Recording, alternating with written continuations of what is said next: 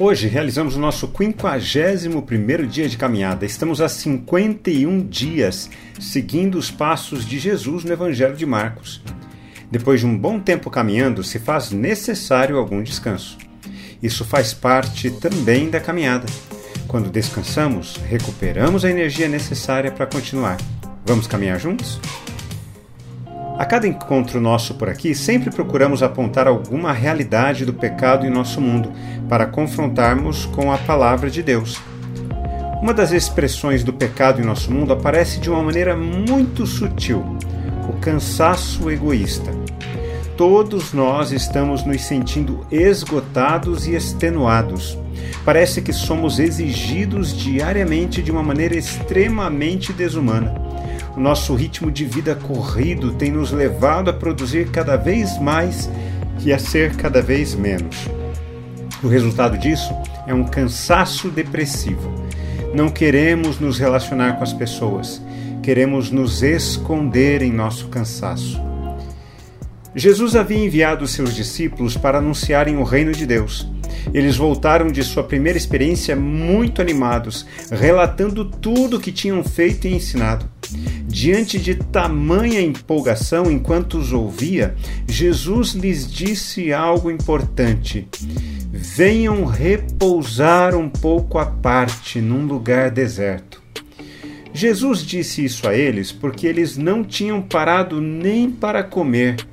Enquanto eles se dirigiam a um lugar deserto, de barco, ao desembarcarem, Jesus viu uma grande multidão e compadeceu-se dela, porque eram como ovelhas que não têm pastor.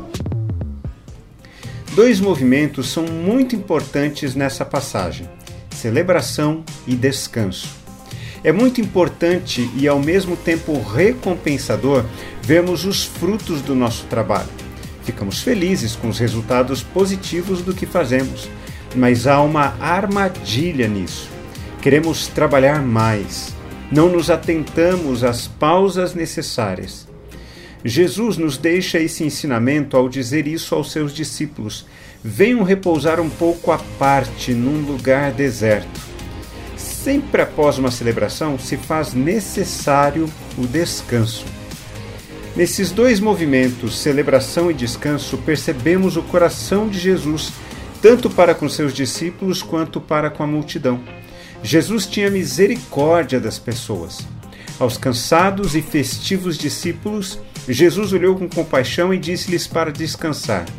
A multidão que não tinha quem cuidasse dela, Jesus também olhou com compaixão, ensinando-lhes muitas coisas.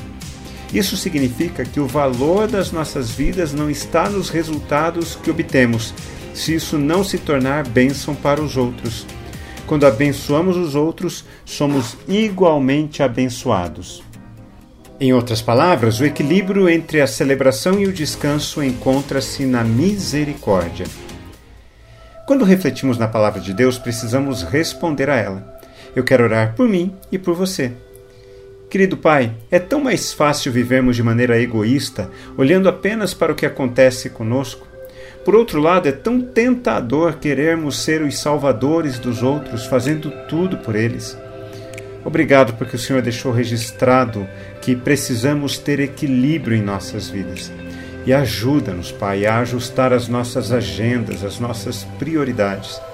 Queremos celebrar as nossas conquistas e vitórias, mas queremos também descansar mas acima de tudo, queremos que a misericórdia do Senhor se manifeste em nossas vidas e que assim seja, em nome de Jesus. Amém. Um forte abraço a você, meu irmão, minha irmã. Nos falamos em nosso próximo encontro, está bem? Até!